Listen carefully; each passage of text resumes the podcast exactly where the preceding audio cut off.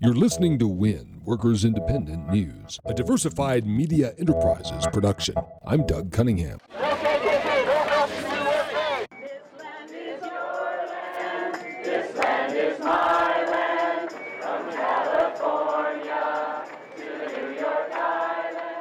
From Boston to California and places in between, tens of thousands of people rallied against Nazis over the weekend in the wake of the horrific and deadly white supremacist violence in Charlottesville, Virginia. The tiny right wing gathering in Boston was completely overwhelmed by the 40,000 anti Nazi, anti white supremacist protesters. The black led diverse crowd in Boston peacefully stood against far right extremists, shaming them out of town without violently attacking them. Here are some of the anti Nazi protesters speaking on the Boston Globe website. Spectacular to get this many people on very short notice to express opposition to a venal and ugly strain of American politics that comes from the top of the country, Donald Trump. Really affirming to see so many people united against hatred.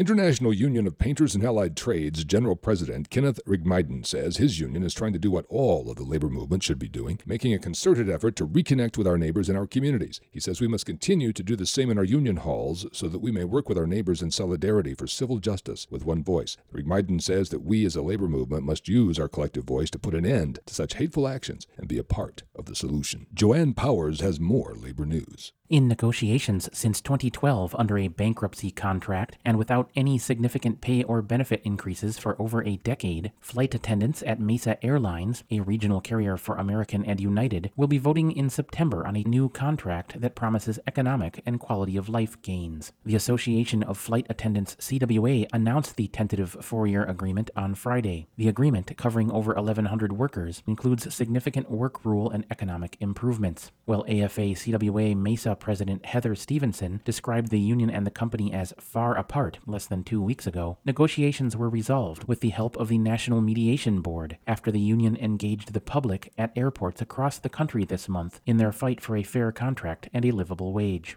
While the economy has added over 8 million jobs in the private sector since the beginning of the Great Recession, construction and manufacturing jobs continue to lag. These jobs are among the highest paying jobs for workers without a bachelor's degree. The Economic Policy Institute reports that there are almost 2 million fewer workers in these industries than in 2007, while lower paying service industries have seen far greater gains. Brought to you by Blue Cross Blue Shield National Labor Office, empowering working Americans with stable health coverage for over 50 years. The National Labor Office is committed to remaining the top choice for the 17 million union workers, retirees, and families they serve. Online at bcbs.com/nlo. You've been listening to WIN, Workers Independent News. For more information, visit workersindependentnews.com.